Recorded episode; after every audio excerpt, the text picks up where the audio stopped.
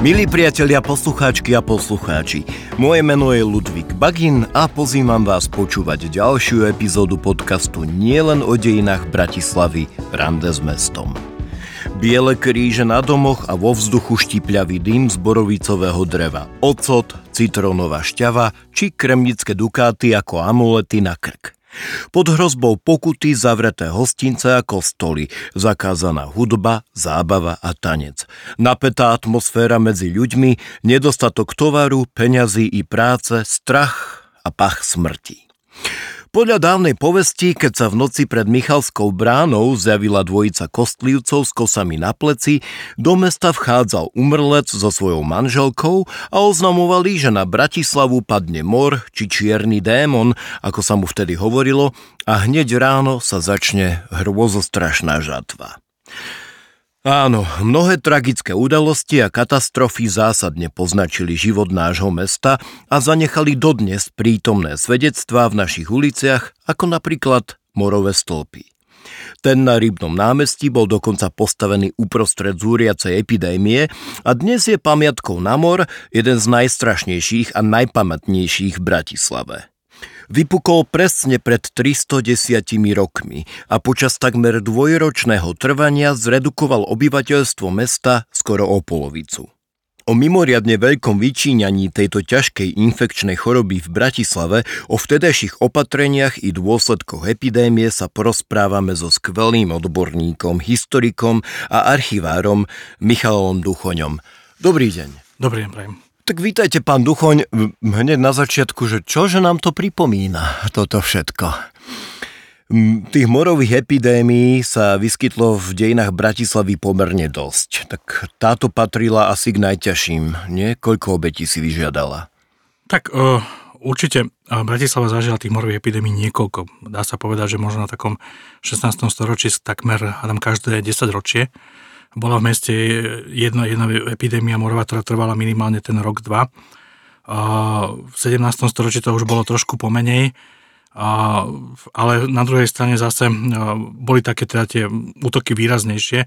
No aj to súviselo možno aj s tým počtom obyvateľov, že sa zrastal počet ľudí, tak tým pádom tá choroba vie o mnoho viacej si proste zachytiť.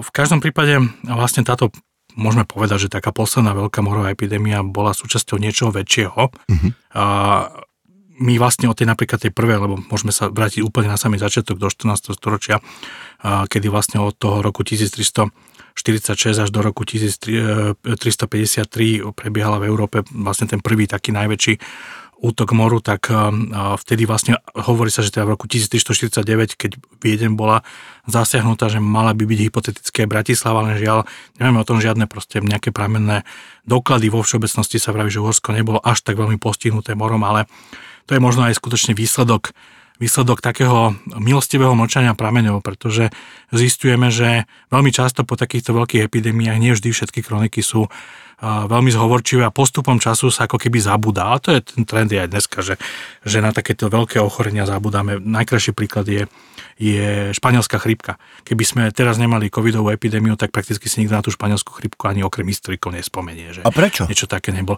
Nejaký, je to taký zvláštny, zvláštny jav, že človek odburáva takéto veci mm-hmm. Z, toho, z toho psychického svojho povedomia. A to isté sa vlastne dialo napríklad v tom 14. storočí a možno ten predpoklad je v tom, že, že ja si osobne myslím, že tá Bratislava musí byť nejakým spôsobom zasiahnutá v tých, tých 40 rokoch, keďže bola viedená, to prepojenie medzi tou Bratislavou jedno bolo veľmi, veľmi v tom čase intenzívne, ale proste nemáme k tomu žiadne nejaké relevantné pramene, takže nedá sa to úplne ani vyvrátiť, ani vlastne potvrdiť. Takisto taký istý problém máme aj v tom 16. storočí, že nevieme vlastne, koľko ľudí v tom meste zomrelo, a nevieme to nejakým spôsobom vyčísliť. Veľká výhoda tohto moru je, že už trošku sa tak štatisticky pristupovalo, teda myslím teraz túto morovú epidémiu v rokoch 1712 až 1714, že už sa vlastne vykazovalo, že koľko ľudí e, nielen bolo mŕtvych, ale koľko bolo aj nakazených, koľko sa prípadne, prípadne vyliečilo. Takže už môžeme s nejakými číslami robiť. To je dosť dôležité. A vlastne tento mor sem prišiel z z Osmanskej ríše alebo z oblasti Osmanskej ríše a prakticky kinožil skoro celú celú vlastne východnú a severnú Európu. Mm-hmm. On, sa, on sa proste až po Nemecko rozpustil veľmi, veľmi výrazne boli zasiahnuté veľké mesta, aj Praha. Na Bratislave vlastne nám, nám zahynulo 3860 osôb, a keď predpokladáme, že Bratislava mohla mať tak 10, 11, možno 12 tisíc obyvateľov v tom čase, tak môžeme hovoriť, že jedna tretina vlastne. Jedna tretina ľudí zomrela. Čo je inak taká, taká štandardná, štandardné číslo, že zhruba polovica až jedna tretina ľudí zvykne takto v nejakej lokalite počas moru zomrieť. Fúha, tak e, vidíte, no tak vďaka Bohu, no nie vďaka Bohu za COVID, len to nie pre Boha, ale tak e, opatrenia boli asi trochu funkčnejšie v tomto období, ale k tomuto všetkému sa asi e, ešte dostaneme. A ako vidno, tá história sa predsa len tak trochu opakuje, minimálne v našom myslení. No a poďme späť teda k moru. V Uhorsku sa more vyskytol už v roku 1710, ale do Bratislavy doraz, dorazil až o dva roky neskôr, v roku 1712. E, bolo to zrejme aj vďaka aplikácii tých protimorových opatrení, napríklad medzi Bratislavou a Svetým Jurom bol zriadený protimorový kordon. Čo si vôbec môžeme po týmto pojmom predstaviť? A boli aj iné tie preventívne opatrenia? V tomto období ešte nebol. V tom, v tom roku 1710-11, ale v tom 1711 roku sa začalo aktívne vlastne pracovať. No, musíme si ešte uvedomiť jednu vec, že prakticky nám končilo povstanie Františka II. Rákociho, a to znamená, že po krajine sa pomerne doslušne pohybovali veľké skupiny vojsk, a stále tam vlastne hrozilo nejaké to, že to vlastne tie armády, to, oni vlastne viac menej napomáhali tomu, tomu rozširovaniu, vojaci vždy napomáhajú rozširovaniu takýchto chorôb a vo všeobecnosti celkovo táto morová epidémia, vlastne, ktorá bola začiatkom 18. storočia, tak sa práve vďaka armádam rozťahovala po celej tej teda Európe, ako som už spomínal. Mm-hmm. Ale e, v každom prípade vlastne e, v tom čase už ten štát trošku zasahoval do takýchto záležitostí, lebo už od 16. storočia máme nejaké normy na, na ako zvládať vlastne takéto, takéto epidemické ochorenia a áno, vtedy vznikali skutočne takéto uh, kordóny, ktoré súviseli aj s, s využívaním také tej karantény.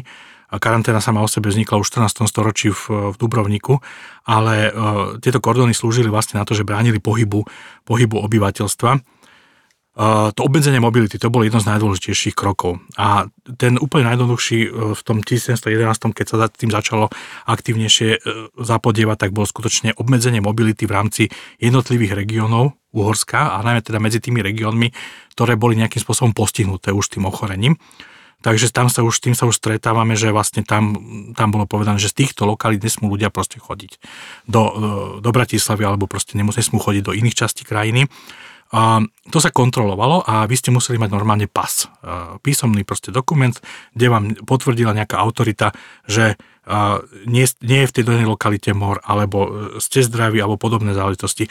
A bolo presne stanovené, my máme krásne zachovaný práve takýto, takéto nariadenie z roku 1111 v archíve mesta Bratislavy, kde bolo krásne stanovené, že, že kde sa kontrolujú tie pasy, kto ho vlastne vydáva ten pás, ktoré, teda, ktoré napríklad stolice sú rizikové, že nesmú ísť tam, že napríklad kupci z Chorvátska musia ísť cez Rakúsko a nie cez Uhorsko, že keď takíto kupci z Chorvátska vlastne prichádzajú napríklad do Bratislavy, tak môžu môžu vlastne prísť slobodne, ale pokiaľ by išli cez Uhorsko, tak už by mali vlastne zablokovaný prístup. Tento dokument vydala Eleonora Magdalena Falcko-Neuburska, čo bola vlastne vdova po cisárovi Leopoldovi, lebo v roku 1711 zomrel cisár Jozef, jej syn, a prakticky král Karol, ktorý mal byť ešte korunovaný, nebol, nebol v tom čase v Uhorsku, tak ona vlastne vydala ako najvyššia autorita v krajine takéto nariadenie. A propos dokumenty, ja som sa dočítal, že jedným z opatrení bolo, že v podstate dokumenty akékoľvek sa museli vlastne údiť. To bol krok vydimovanie, ten, ten termín údenie nie je úplne správne. Vydimovanie, to platilo na mnoho iných vecí, môžeme, to, môžeme sa tomu ešte aj aj eh, venovať viacej, ale vydimovanie bola jedna z tých metód, ktoré sa používali pri, pri takej tej prevencii vlastne. Z jednou z okolností napríklad ako jedna prevencia proti ochoreniu morom sa, po, sa považovalo fajčenie. To znamená, že nielen ako vydimovať priestor tabakom, ale že aj fajčenie je, mm-hmm. je ako také, takým prostriedkom, lebo vtedy sa verilo v, v takú ozdravnú, vlastne bolo potrebné nejakým spôsobom zmeniť atmosféru, pretože jedným z tých prvkov, ktorým sa prikladal vlastne vznik moru, bol, bol vlastne zlý vzduch, zlé ovzdušie. Čo súvisí s takým tým vnímaním tej anticko-stredovekej medicíny, ktorá hovorila o tom teda, že, že za, za vplyv niektorých tých nákaz a, ochorení má práve ovzdušie. A preto napríklad aj v tých knihách sa stretávame veľmi často v minulosti o tom, že píšu v nejakej lokalite, že tam bolo dobré ovzdušie. A napríklad vo, vo všeobecnosti sa v Uhorsku vravilo, že nie je veľmi dobré ovzdušie, lebo napríklad v Uhorsku boli banské mesta a odtiaľ vychádzali rôzne tie výpary, ako to oni tak brali a tým pádom vlastne tam bola zlá atmosféra.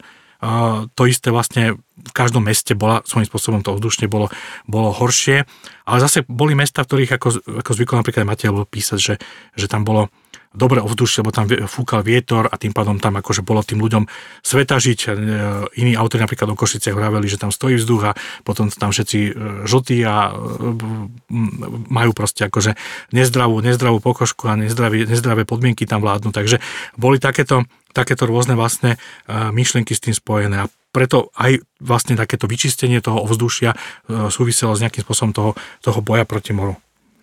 No, my sa dostaneme trochu aj k takým tým súvislostiam, k analogii k dnešku. V maji v roku 1712, v čase, keď bola hrozba toho moru úplne aktuálna, sa v Bratislave predsa len konala korunovácia kráľa Karola III.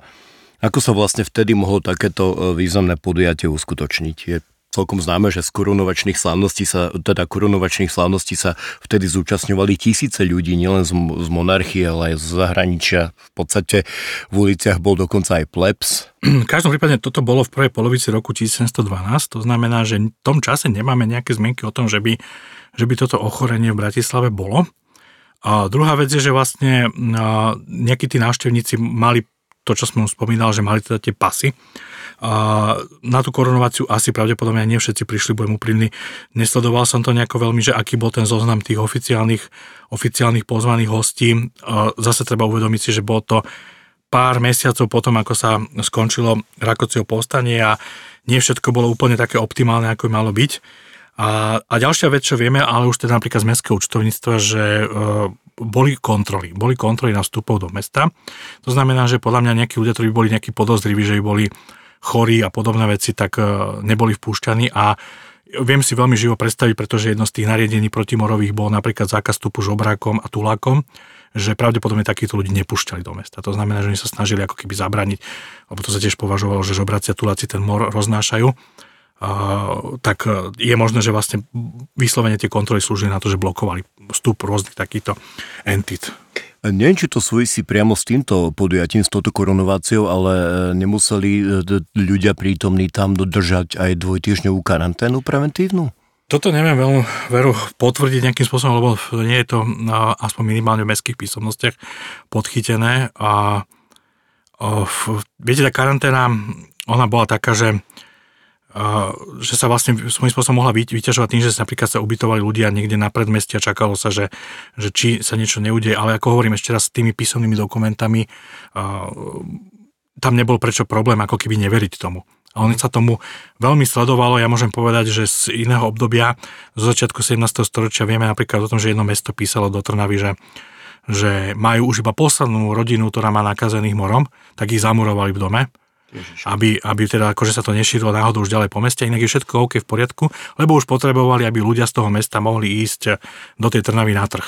To znamená, že oni sa snažili uh, nejakým spôsobom presadiť to, že, že dávajú hodnovernú informáciu, lebo viete, to bola ešte taká doba, že tam to, že ste niečo odprisahali, to, že ste niečo napísali, malo svoje, svoje nejaké slovo a ako náhle ste to porušili, tak ste sa stali nejakým nehodnoverným partnerom, takže ten mestský orgán nechcel, aby, aby proste ich brali tí susedia za, za nehodnoverných partnerov, keby im napísali, že, že dobre, tak tento nie je chorý, tak nech ide, ale a príde tam a donesie nám nejaké ochorenie, tak to by bol, to by bol dosť veľký problém a potom vždy okolo toho bola nejaká taká korešpondencia. Takže ono sa to fakt, že sledovalo, takéto záležitosti.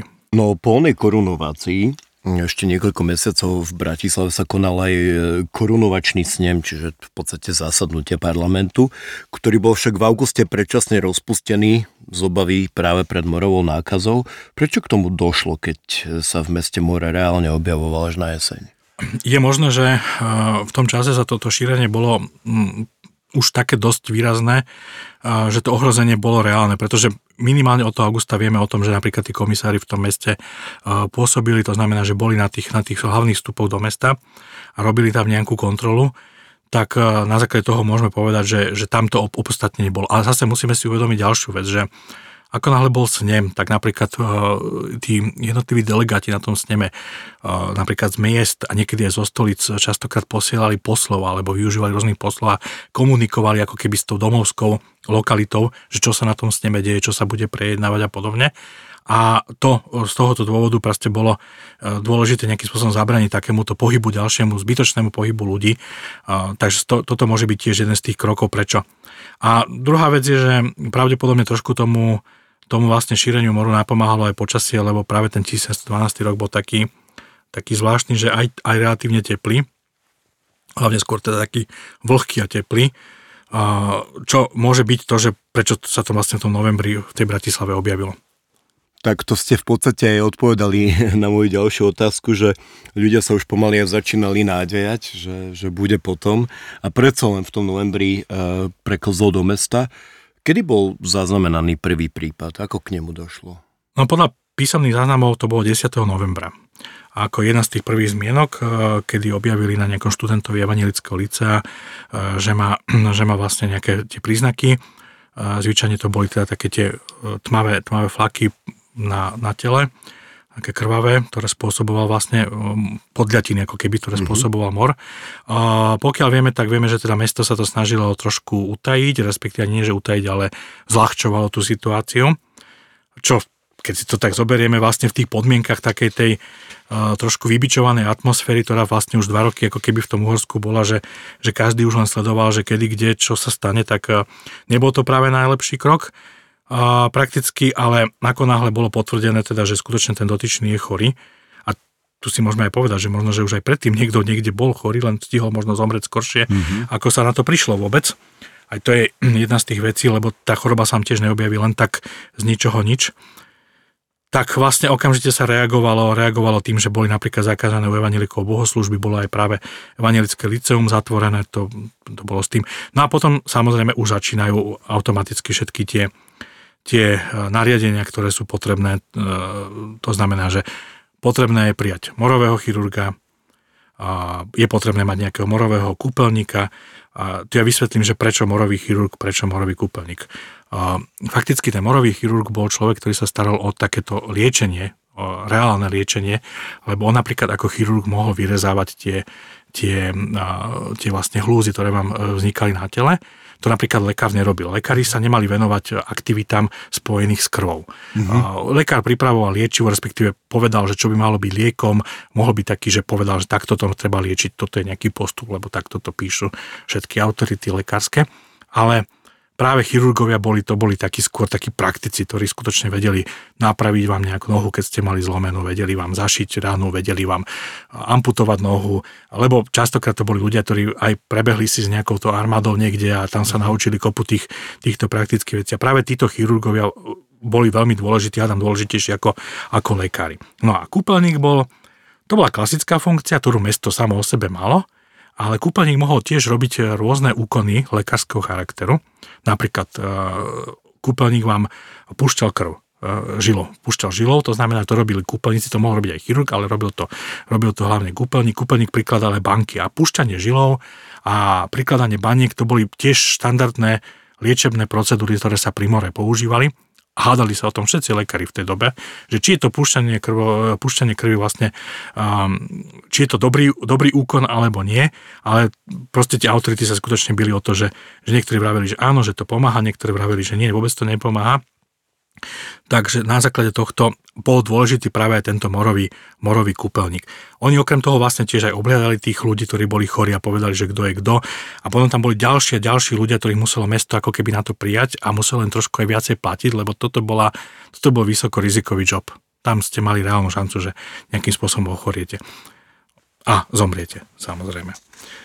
Oni aj vyzerali teda e, tak, ako, ako sa dokladuje z tých ešte stredovekých e, rôznych rytín, malieb, e, tie bošovské typy s tými čudnými okuliarmi a s tým zobákom. Ten zobák, ten je pravdepodobne, to je skutočne možno už vynález nejakého 17. storočia. Uh-huh. Vlastne využívanie toho, toho zobaku, ktorý mal byť naplnený tými bylinami, aby zase vytváral ten dobrý vzduch. Ono je to, nepomáha to človeku, hej, vôbec. Ale v každom prípade napríklad um, sú také praktické rady, ktoré dávali lekári lekárom, že, že treba e, si dať spraviť šaty z kože, treba mať zástery, treba mať rukavice.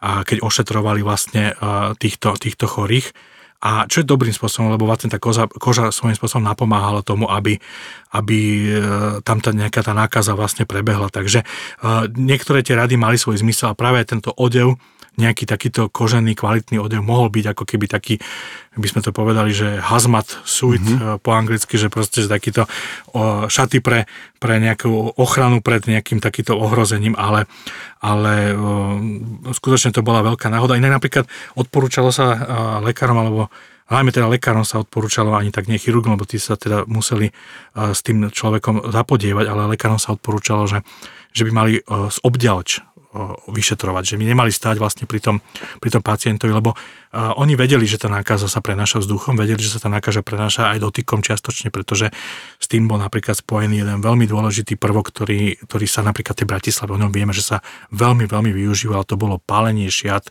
po chorých a po mŕtvych.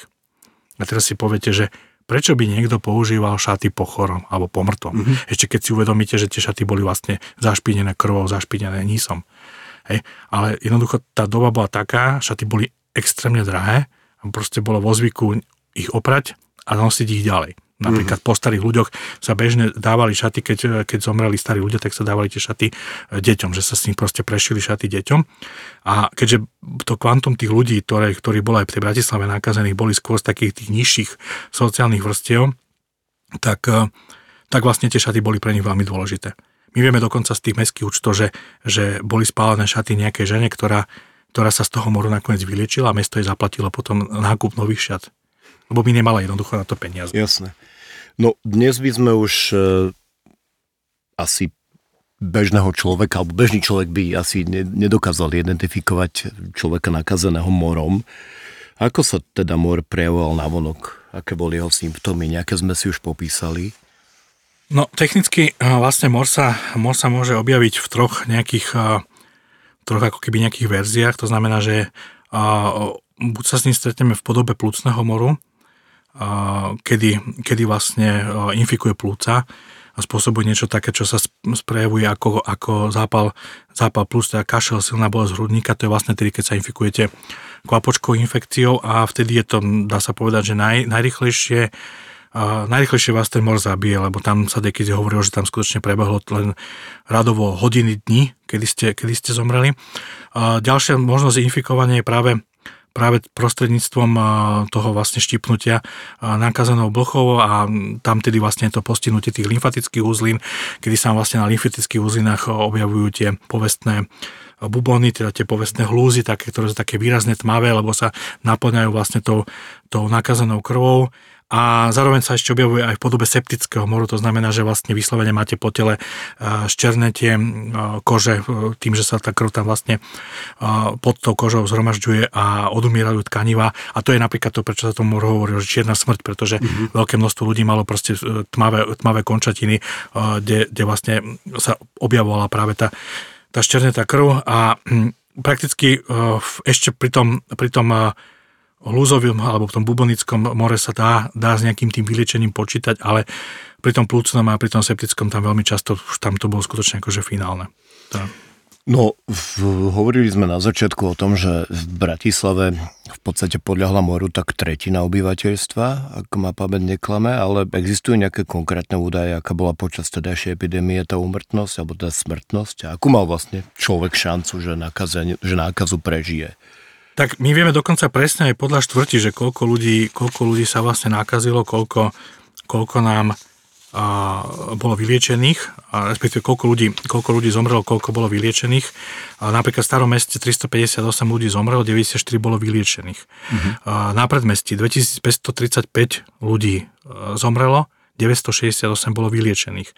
Na podhradí, to znamená Cukermandel mm-hmm. a tieto príslušné časti, 409 zomrelo, 109 bolo vyliečených. Na hrade 120 ľudí zomrelo, 49 vyliečených tam bolo predsa trošku menej. A tu, aj tu je vidieť, že kde sa tá, to ochorenie sa viacej šírilo na tých predmestiach, kde bola povedzme tá stredná a nižšia vrstva obyvateľstva, kým v tom starom meste boli predsa len tí bohatšie, bohatšie predstaviteľa mestských elit, ktorí ktorí mali trošku viacej peňazí a hlavne predovšetkým pravdepodobne to aj súviselo s nejakou výživou. To znamená, že to, čo vám vedelo pomôcť pri tom more, bola práve, práve tá vaša kondička. To znamená, že čím ste boli v lepšom stave, v nejakom, nejakom zdravotnom, tak tým sa vám ľahšie podarilo, podarilo to prežiť.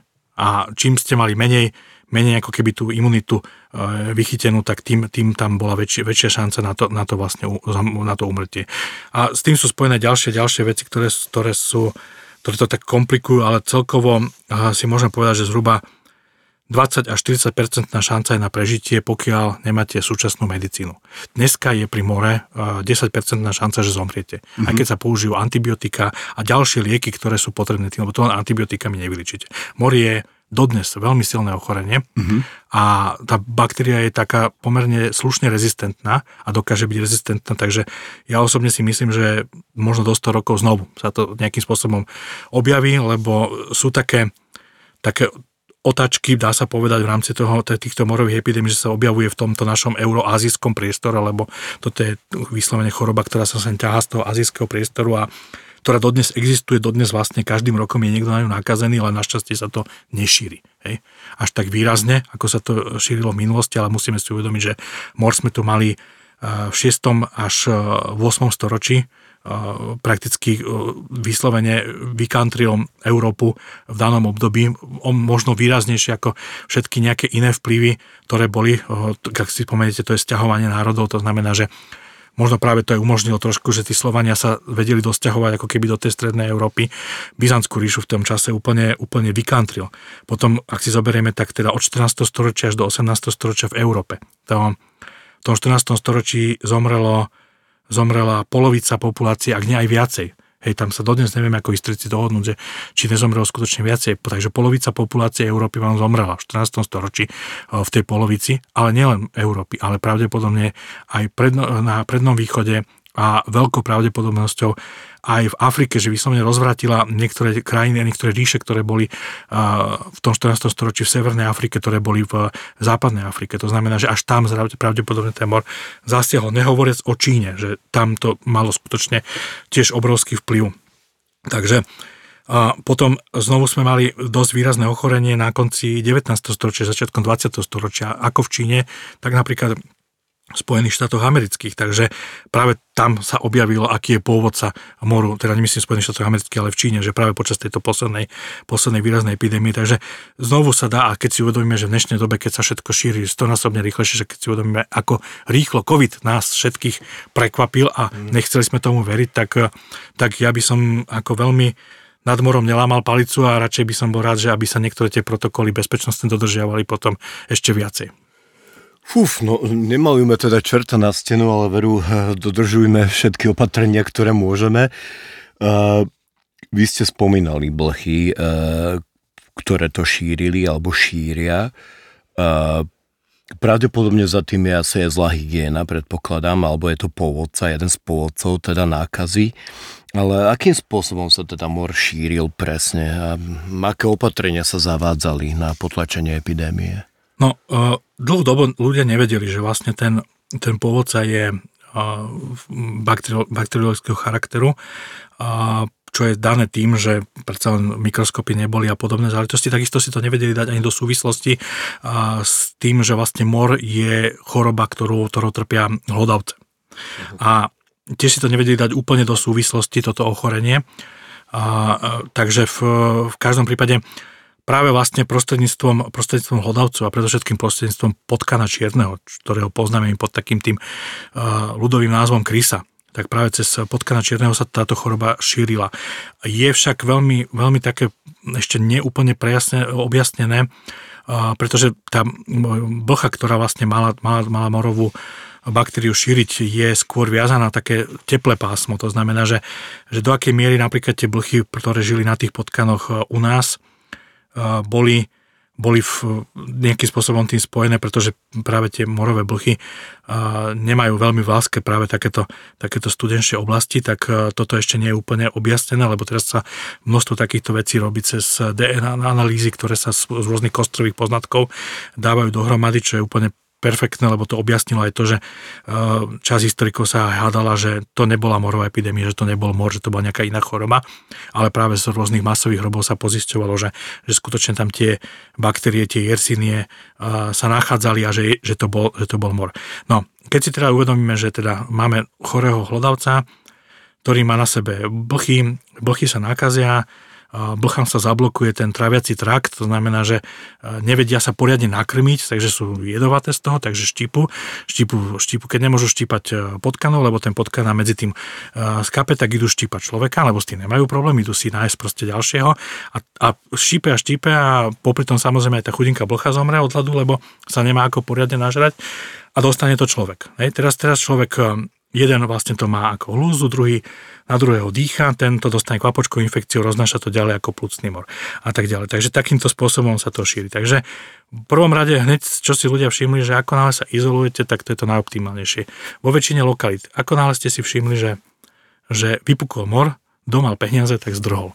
To je inak základná reka, lekárska rada. To vám každý lekár v tom čase povedal, že vypukol mor, uteč uteč to je najlepší spôsob, ako, sa tomu, ako tomu sa vyhnúť. Takže skutočne domohol ten utekol.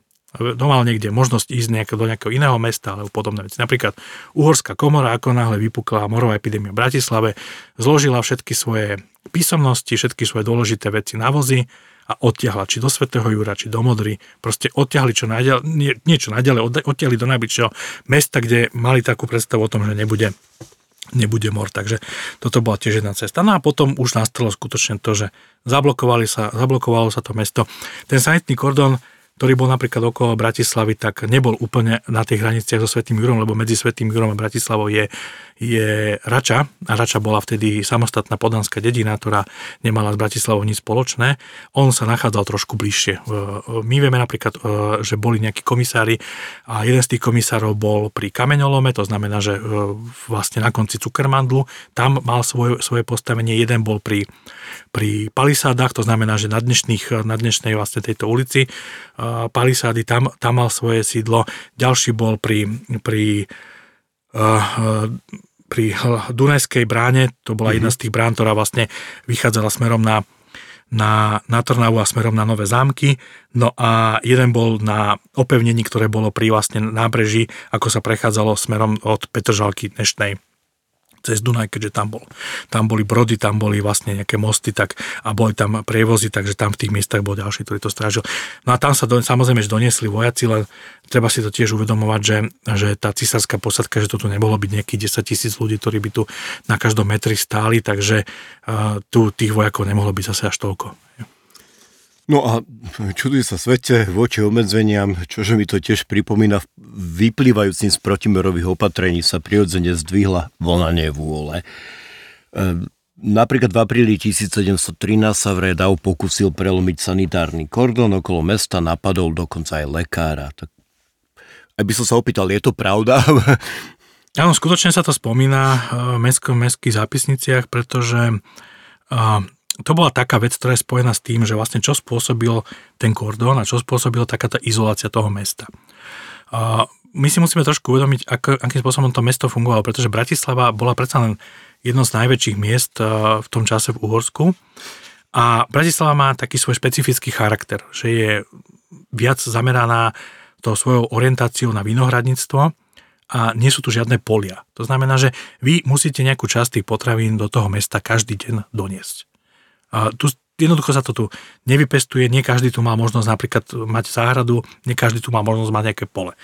A nehovoriac o tom, že tu skoro takmer neboli pasienky, to znamená, že mm. niekde sa musel napríklad ten dobytok chovať, obkrmiť a zase e, zabiť a e, skonzumovať. A s týmto bol obrovský problém, lebo na tomto tá Bratislava bola závislá od toho okolia, od toho vidieku.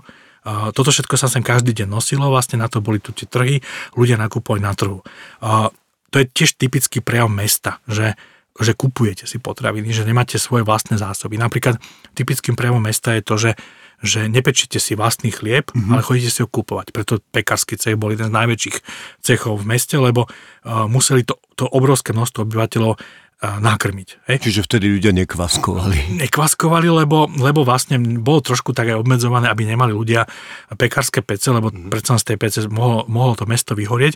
A napríklad aj tí bratislavskí pekári, väčšina z nich bola na predmestiach. To znamená, že tam, aby neboli, aby neboli proste e, v vnútornom meste s hradbami, aby sa nestalo to, že, že zhorí vlastne celé vnútorné mesto, keď sa podpali nejaká, nejaká pec. To isté platilo na mesiarov, hej, že takisto to meso keď ste nemali e, kde chovať ten dobytok, tak ste si museli, museli ste si to meso kúpať, preto aj tých mesiarov bolo strašne veľa v tom meste, lebo zabezpečil dokonca, to môžem povedať, to bola taká kuriozita, v Bratislave bol vlastne taký fast food.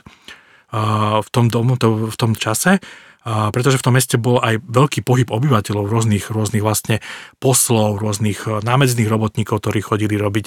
V čase napríklad takýchto korunovací alebo snevov sa nahromadilo obrovské množstvo ľudí, tak napríklad chodili, a ženy chodievali z vidieka prať, hej, že to takýchto hostincov a podobne, lebo tí ľudia potrebovali mať aj čisto takto si privyrábali, takže vlastne z tohoto titulu bola taká, taká kuchyňa na, dnešnom, na dnešnej vlastne e, ceste smerom na Rybárskú bránu, tak tam bola taká kuchyňa, kde, kde sa vypekalo meso, uh-huh. ktoré si vyslovene človek kúpil. Že to, tento nemal doma kuchyňu, tak ten si tam išiel kúpiť vlastne nejaké to pečené meso, k tomu si kúpil chlieb a normálne sa vedel, vedel takýmto spôsobom obiesť. V 17. 18. storočí bol vlastne skutočne fast food. Nie je to inak nejaká extra novinka, v Nemecku to bolo napríklad Jasne. relatívne dosť bežné, ale mne sa napríklad nepodarilo zatiaľ zistiť, že by to malo v Uhorsku nejaké iné mesto.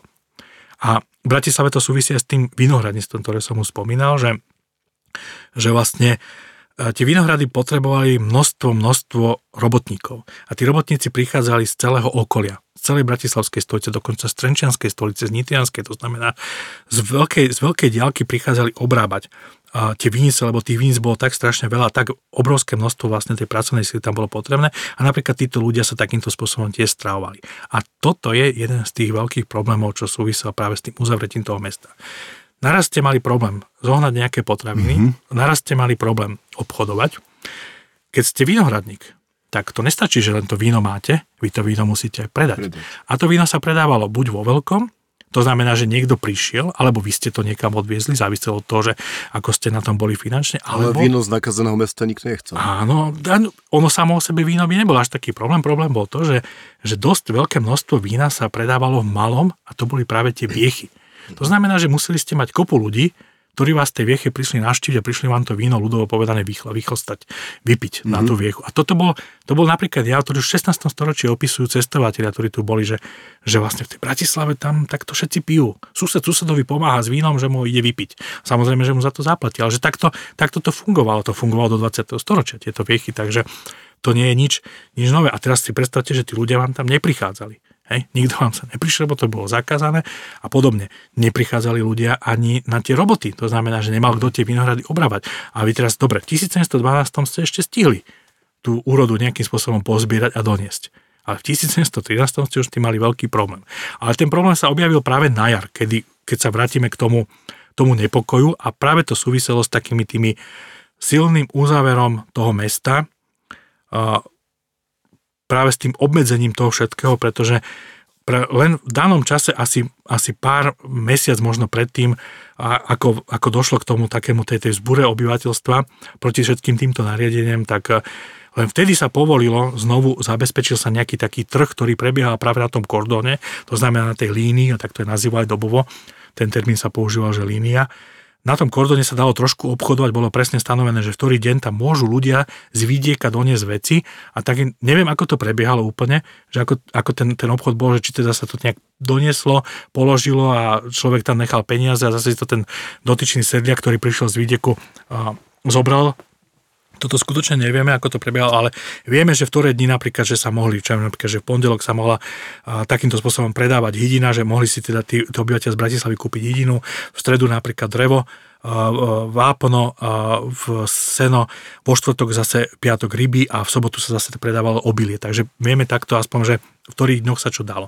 No, ale následne na to možno aj s nejakým takým tým, s takouto nejakou atmosférou, možno aj v tom čase nejakým spôsobom ten počet tých nakazených klesal, lebo už bola jar a po tej zime, tak e, a okrem toho vo všeobecnosti v zime nie je ten mor taký práve najsilnejší, tak, e, tak sa skutočne stalo to, že 30. apríla v tom 1713 roku uh, došlo k takejto veľkej vzbure, ktorú viedli ženy, mm-hmm. pretože veľké množstvo zbúr vedú ženy, ženy sa neboja ísť proti vojakom, lebo zase vojaci malo kedy do žien strieľajú. Áno, jasne. Takže to, to sú také úplne bežné tieto, tieto zbory, že v tom 17. 18. storočí, že viedli ženy, no a tie ženy teda išli k tomu sanitnému kordónu a snažili sa ho ako preraziť. Popri tom, popri tom napadli práve týchto chirurgov morových a nakoniec musel samotný Richter tam proste prísť aj s členmi Mestskej rady a musel nejakým spôsobom zabrániť tomu, proste vysvetloval to, už to bolo tak podvečer, takže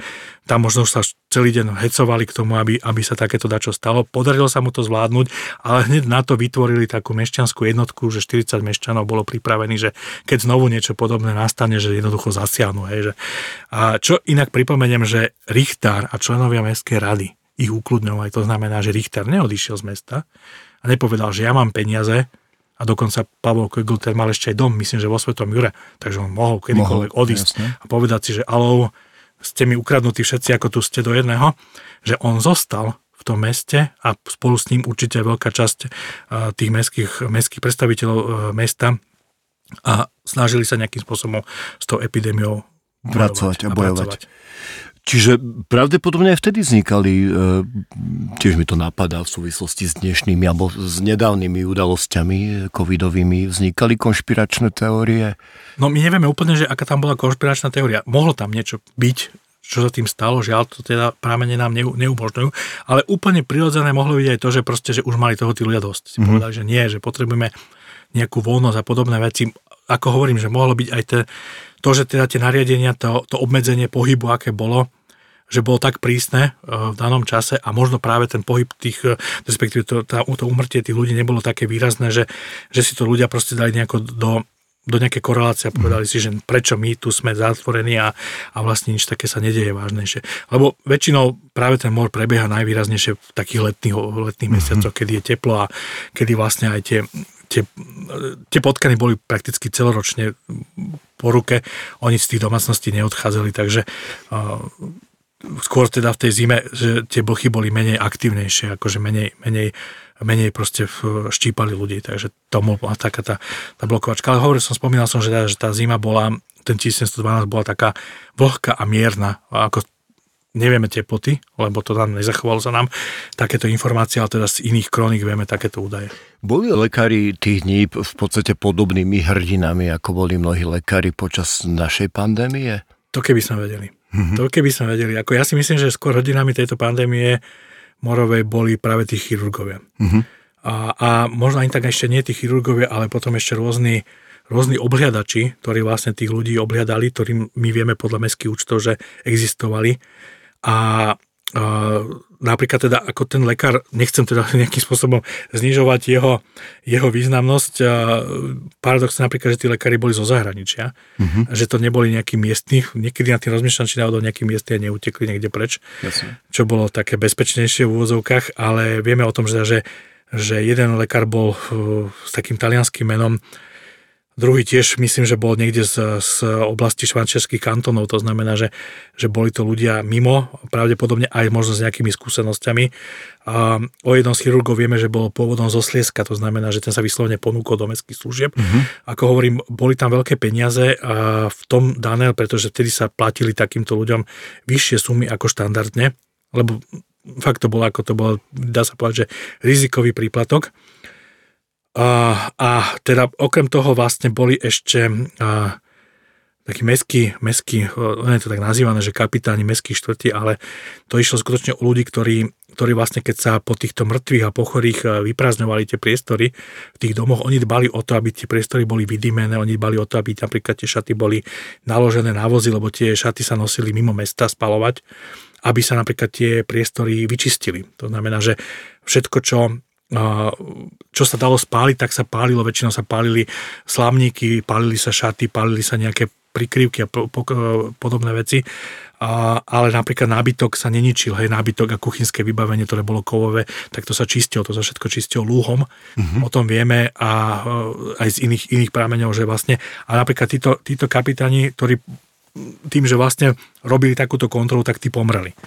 Že tých práve ten mor pozabíjal, že, že to malo takýto, že to bol skutočne značne rizikový job proste pre nich takéto kontroly ešte robiť. No ale na dôvažok bolo potrebné obete moru aj niekde pochovať bezpečným spôsobom, nebolo ich málo tých obetí.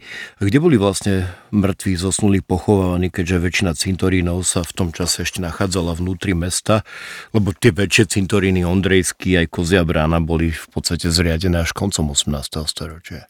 A pochovalo sa na normálny cintorín. To znamená, že napríklad na ten cintorín ktorý bol pri dome, tak sa normálne pochovávali tí ľudia, ktorí tam ktorí tam mali, mali uh, ktorí boli bohači, tak tam pochovávali. Pochovávalo sa na cintorín ešte pri, pri Vavrineckej bráne, no ale už v každom prípade bol zriadený aj osobitný cintorín a ten bol zriadený v lete 1713, to znamená, že pravdepodobne v tom lete asi dochádzalo k nejakej nejakej takej tej kulminácii toho ochorenia, že možno aj tých mŕtvych bolo práve najviac. No a ten sa zriadil pri Lazarete, Lazarete a ktorý bol na Dunajskej ulici a, a ďalší cintorín sa zriadil koncom roka na dnešnom Kolarovom námestí. Na mieste chemicko-technologickej fakulty. Áno, tam bola brána vtedy vlastne na Kolarovom mm. námestí, bola Šondorská brána a tam bol, tam bol zriadený takýto tiež morový cintorín, na ktorý sa ukladali práve teda tí ľudí z tých predmestí a aby som sa ešte vysvetlil, že prečo pri tom Lazarete, vlastne Lazaret slúžil ako taká nemocnica. Lazaret nebol inštitúciou e, zdravotníckou, ale e, inštitúciou opatrovateľskou, to znamená, že tam vlastne boli, tam dožívali mm-hmm. starí ľudia, o ktorých sa nemal kto postarať ktorí vlastne boli chovancami toho, toho špítala, toho Lazaretu. Ale v danom prípade, teraz vlastne konkrétne pri tej, pri tej e, epidémii bol využitý na to, že sa tam vlastne zhromažďovali chorí čo napríklad z dnešného hľadiska by nebolo práve najlepšie Jasne. E, natiahnuť tých chorí dohromady, ale my napríklad vieme skutočne z mestského účtovníctva, že že e, mesto tam kupovalo slamu, aby proste mali na čom ležať, kupovali tam pokrievky, e, prikryvky teda, aby boli prikrytí, aby mali na čom na, na plachtách, aby, aby mali ako ležať. A čo je naj, najzaujímavejšie, že zaplatilo sa ešte osobitné peniaze kňazom, ktorí tam chodili, chodili vlastne Pomazávať. pomáhať, dávať aj posledné teda pomazanie. A ešte veľmi pekné informácie aj o tom, že tam boli ženské opatrovateľky uh-huh. A tým sa teda dala osobitná mzda za to. A to, to ma veľmi potešilo, lebo to, to skutočne vidieť takéto údaje o tom, že, že vyslovene oni aj boli nazvané ako, ako ošetrovateľky chorých. To neboli rádové sestry. To neboli rádové sestry, to boli podľa mňa nejaké mešťanky alebo možno možno aj cudzie ženy, ktoré od prišli, ktoré sa vyslovene o tých chorých starali. Takže to je, a ktoré za to dostali normálne mzdu, mzdu z mestských vlastne financií. Čo napríklad zaujímavé, že napríklad tým chirurgom alebo lekárovi sa platili peniaze na, na kuchyňu, na mm-hmm. ich kuchárky, lebo bolo jasné, že nebudú sa môcť stravovať niekde v nejakom hostinci verejnom a museli mať vlastne zabezpečené, keďže to boli cudzinci, tak asi nemali ani možnosť svoje rodiny, tak sa im tak sa im vlastne platilo to, že, že mesto im platilo ako ich vlastné kuchárky, ktoré sa im starali o domácnosť. Ako taký bonus dostávali. Žili aj títo ľudia nejako oddelenie od iných mešťanov? Taká tá prirodzená izolácia tam bola, pretože to je tiež jedno z tých odporúčaní, že keď e, je choroba, tak jednoducho nejdeme sa bratať so susedmi ani. A to napríklad máme v listoch uhorskej aristokracie, že, že vypukol tam mor, tak prosím ťa, nie že pôjdeš za nejakými susedami, hej, alebo za, za nejakými dievčatami, lebo sa môžeš nakaziť. Nikdy nevieš, od koho to môžeš mm-hmm. dostať. Takže tí ľudia sa skutočne uzavreli do tých svojich domov. Lenže zase ten dom si musíte predstaviť tak, že v tom dome nežil povedzme len ten bohatý nejaký majiteľ, ale popri ňom tam ešte žili ďalší ľudia, lebo aj v tých najbohatších domoch boli priestory, ktoré sa prenajímali e, ako byty, ako keby. A takže tam bolo viacej tých, tých dnešnom ponímaní slov rodín, plus ešte vlastne každý ten bohatší človek mal, mal veľké množstvo služovníctva. Radovo si myslím, že v Bratislave v tých najbohatších rodinách tam bolo 5 až 10 sluhov, ktorí boli vlastne ako keby viazaní na tú, na tú domácnosť, lebo tam bolo bežné, že mal človek osobného sluhu, že boli rôzni pachovci pri koňoch, bol a tak ďalej a tak ďalej. Proste veľká skupina ľudí, ktorá tam ako keby narastla v tom meste, bolo skutočne veľké množstvo takýchto ľudí, ktorí, ktorí mali nejakú, nejaký iný vzťah a neboli to tí, tí ľudia, ktorých my vieme nejako podchytiť cez nejaké daňové súpisy, že boli plácami dani, ale boli v nejakom takomto, takomto pomere. Takže. Ja odbočím ešte k tým cintorínom, lebo v podstate tie morové cintoríny už dnes prakticky neexistujú. Ten pri uh, Vavrincovej Laurínskej bráne, myslím, nie, ten už dávno nie je. Ten už dávno nie, no. Ten už dávno nie je a rovnako ani ten, ktorý je na mieste chemicko-technologické fakulty. Čo sa s nimi stalo? Ako, ako, ako sa ich zbavili prakticky? No tak on ako cintorín vlastne slúžil ako na hromadné pochovávanie a stalo sa s nimi to, že proste potom tam postavili domy. Ako to, a takže v podstate tam nebola to, žiadna to bázeň. nebola tam, ako nie je tam, ako vám hovorím, že ono sa veľmi rýchlo zabúda na tieto mm. ochorenia, to znamená, že možno po nejakých 20, 30, 40 rokoch sa na to úplne zabudlo a ak si uvedomíme, že vlastne na tej časti toho Kolárovho námestia i bol, boli postavené domy, ktoré dneska sú už zbúrané, na meste bolo trošku užšie, tak tak vlastne je otázne teda, že či, bolo, či boli tie, tie hroby priamo pod tým súčasným námestím, alebo mm-hmm. boli pod tými domami, ako žiaľ, toto neviem nejako veľmi podchytiť. Uh, uh, napríklad aj uh, cholerový cintorín, ktorý, ktorý sa nachádzal nedaleko Trnavského mýta, tak tiež uh, sa mi zdá, že pred dvomi rokmi tam vykopali nejakú kostru a policia u nás chcela uh, v archíve zistiť presné, presné zadefinovanie, že kde sa ten cintorín nachádzal. Mm-hmm hovorím, ako Google Maps neboli vtedy, ale akože našli sme nejakú mapu, mapu z 19. storočia, kde sme to mali nejakým spôsobom zvýraznené, tak tiež sa na to zabudlo, hej, že proste, že kde to je a, a kde, sú, kde sú tí mŕtvi pochovaní, ale teda napríklad okolo Totranského mýta bolo tých cintorínov viacej už potom v 18. Mm-hmm. 19. storočí. Radi zabúdame, ale kedy to zabúdanie e, konečne začalo? Takže na základe čoho začala epidémia sla, slabnúť a kedy skončila? No toto je tiež taká vec, ktorú, ktorú nevieme historicky nejakým spôsobom proste podchytiť. Vieme teda, že že koncom toho roku 1713, respektíve začiatkom roku 1714 si už nechali mešťania dať, vystavili si nejaké potvrdenie od viedenských lekárov o tom, že teda v meste už mor nie je. To znamená, že minimálne nebol tak výrazne e, už šírený, alebo vôbec nebol, proste jednoducho tá náchádza odišla, ale zase úplne z iného súdka v 1715 ešte spomína sa v Kalinkove, to znamená, že v dedine, ktorá je nedaleko Bratislavy, že im tam ešte zomrel niekto na mor. To znamená, že tá choroba nemusela nejako úplne odísť a keď si uvedomíš, že na tom vidieku sa šírilo tá ochorenie trošku, trošku pomalšie a nie tak výraznejšie, tak tak ne, nebolo to ešte úplne asi možno odídené. A na druhej strane mohlo sa stať hypoteticky úplne to, že, že to len tak nazvali nejak, nejaké iné umrtie týmto, to, týmto označením. Lebo toto je ten veľmi vážny problém, že niekedy skutočne tým termínom uh, mor sa nazývali aj rôzne iné ochorenia alebo rôzne iné choroby, ktoré mohli mať podobné, mm-hmm. podobné príznaky. Uh, v každom prípade proste teda uh, zrejme už teda aj možno aj pod vplyvom zase zimy, lebo myslím, že tá zima 1713 už bola taká studenšia, tak, eh, tak mohol byť teda ten, ten, ten ústup, ústup toho ochorenia. O, vo všeobecnosti ten rok 1713 bol veľmi taký nepriaznivý klimatický, že bol dosť, dosť zlý, bol aj studený, aj vlhký, že sa veľa pršalo, takisto tie kroniky spomínajú, že bolo také, že zlá úroda bola a, hrozná, že, že ako keby to všetko sa tak spájalo dokopy, mm. že aj to ochorenie postihlo tých ľudí, aj, aj vlastne aj to počasie bolo také, ale to si zase treba uvedomiť, že toto bolo posledná finálne štádium jednej takej fázy tej povestnej malej doby ľadovej, kedy, kedy skutočne to bola asi najstudenšia fáza toho celého obdobia 1709 bola pravdepodobne najstudenšia zima v celej Európe. Vtedy zamrzla Temža, zamrzli Benátky a mm. podobné záležitosti a obrovské množstvo ľudí proste zomrelo, zomrelo vlastne vďaka chladu, že nevedeli si ani vykúriť domácnosti.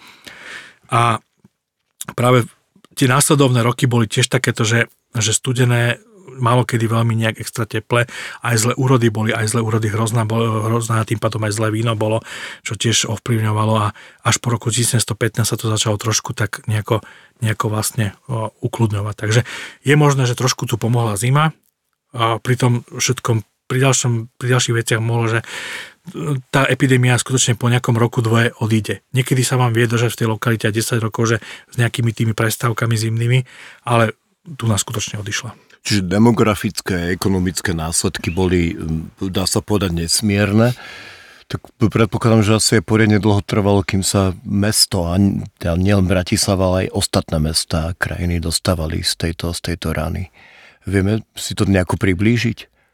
No, uh, tu je najväčší problém napríklad, keď hovoríme o Bratislave, keď hovoríme aj o Uhorsku v tom, že nám vtedy vlastne skončila jedna taká dlhodobá, dlhodobé obdobie takého enormného ekonomického úpadku celej krajiny, ktoré súviselo práve s takouto finálnou fázou, kedy sa, kedy sa vlastne oslobodzovalo Uhorsko spod tej osmanskej nadvlády, to znamená tie obdobie tých 80., 90. a tých, tých prvého decenia 18. storočia, takže 80. 90. roky 17. storočia, a kedy vlastne boli, bol, bol práve to územie dnešného Slovenska, teda to západné, západné Maďarsko súčasné, najviac postihnuté zdanením, výrazným zdanením a nielen zdanením, ale aj ubytovávaním armád a podobných vecí, pretože všetky tie armády, ktoré chodili na tie výpravy vlastne do dnešného, dnešného Uhorska, respektíve do dnešného uh, južného, južného Maďarska, tak oni na zimu išli uh, prezimovať práve na územie dnešného Slovenska, na územie západného Maďarska.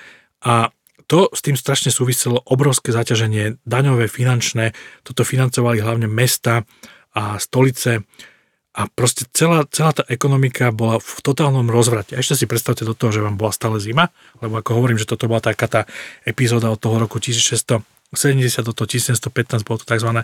Maunderovo minimum, kedy, kedy bolo najchladnejšie z tej celej doby, doby ľadovej, teda malej doby ľadovej.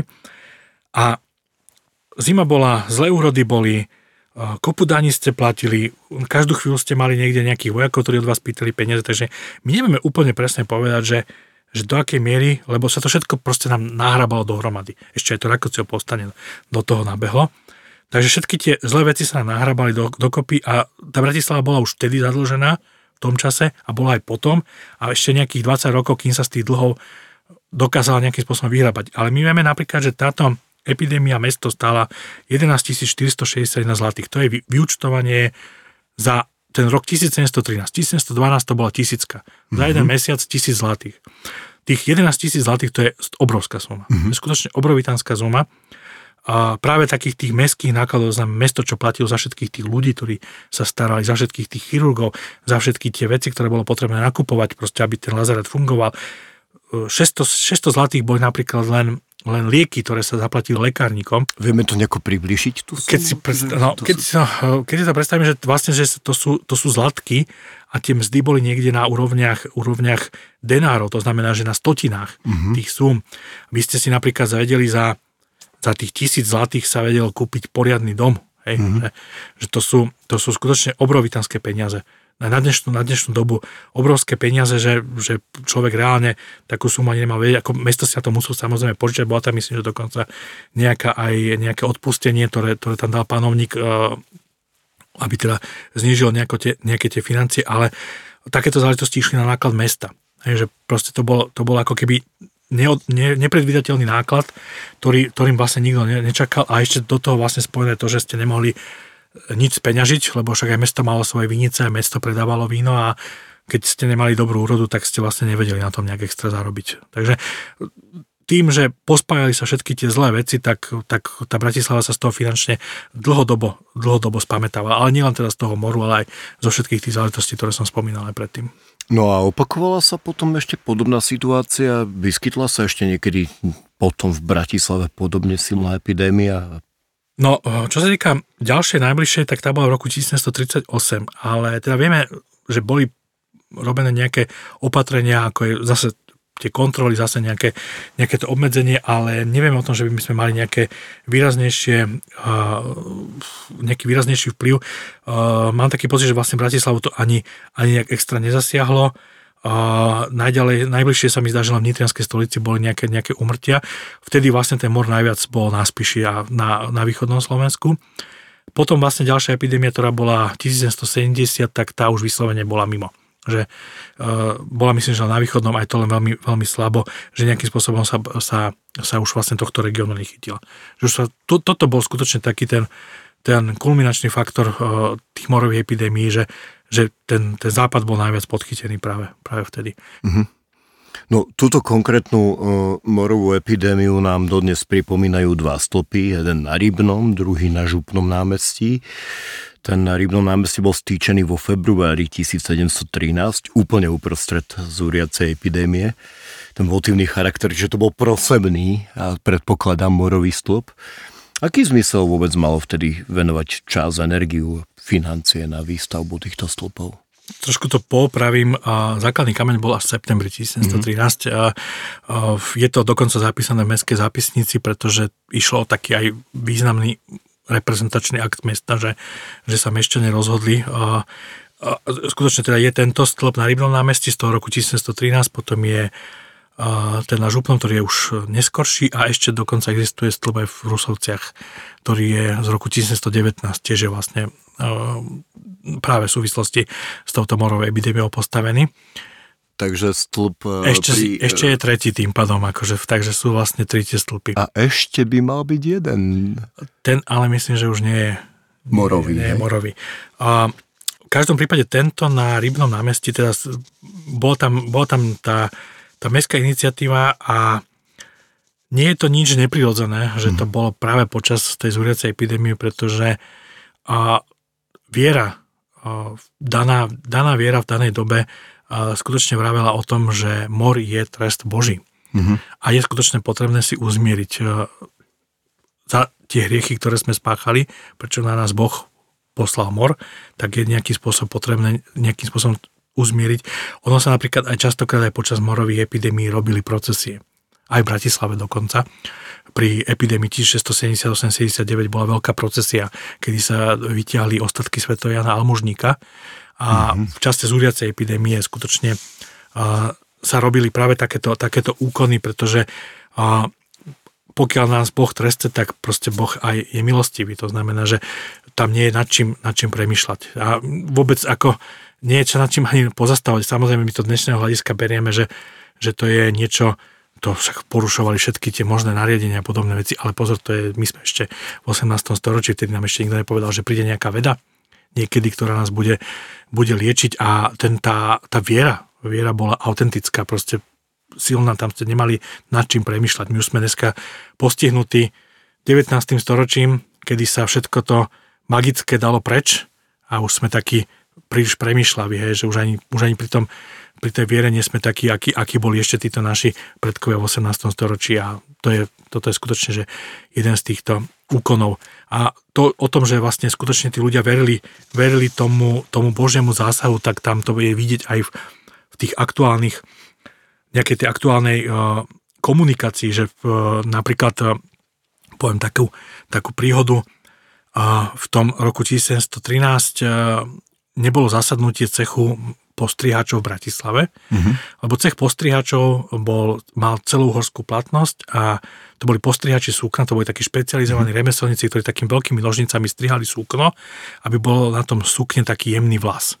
A to skutočne bol jeden človek na jedno mesto, hej, že nebolo treba. A všetci sa, všetci sa stretávali v Bratislave, v Bratislave bolo ako keby ich sídlo. Tak ten rok sa nestretli v Bratislave, stretli sa v Modre a prijímali samozrejme nových, nových majstrov, prijímali učňov a tým učňom tí majstri rozprávali, teda, že aké majú zásady kresťanské dodržiavať, že každý im povedal nejakú zásadu a jeden z tých majstrov povedal, že užívaj čas, prichádza smrť, čiň človeče veci po poriadku, boj sa Boha. To znamená, že takéto rady, rady súvisiace práve aj s tou, s tou epidémiu, ktorá prebiehala v tom čase ešte, a ktorá tú, tú Bratislavu tam, tam nevočila, tak on takéto na, ponaučenie dával, dával tým učňom pri tom, pri tom prijímaní. A napríklad aj v rôznych nariadeniach sa stretneme s tým, že, že a, a, konkrétne napríklad v 1664. modre je krásne nariadenie. Zakazuje sa vdovcom a vdovám ženiť sa a vydávať príliš rýchlo po smrti partnera, lebo potom na nás pán Boh posiela mor. Tak dúfam, že len to nie. Vystrihanie pred strihačov bolo, myslím si, že dosť akutné a aktuálne dodnes. E, morové stĺpy sa nestavili len tak pre nič za nič. V konečnom dôsledku e, v podstate niečo podobné sa stavia aj pri jazere e, Rohlík.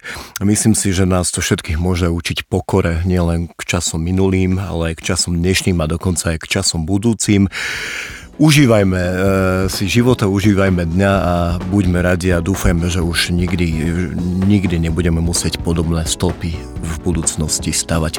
Ja vám veľmi pekne ďakujem, pán Duchoň, za krásny rozhovor a s vami, milí priatelia, sa teším niekedy v plnom zdraví na budúce.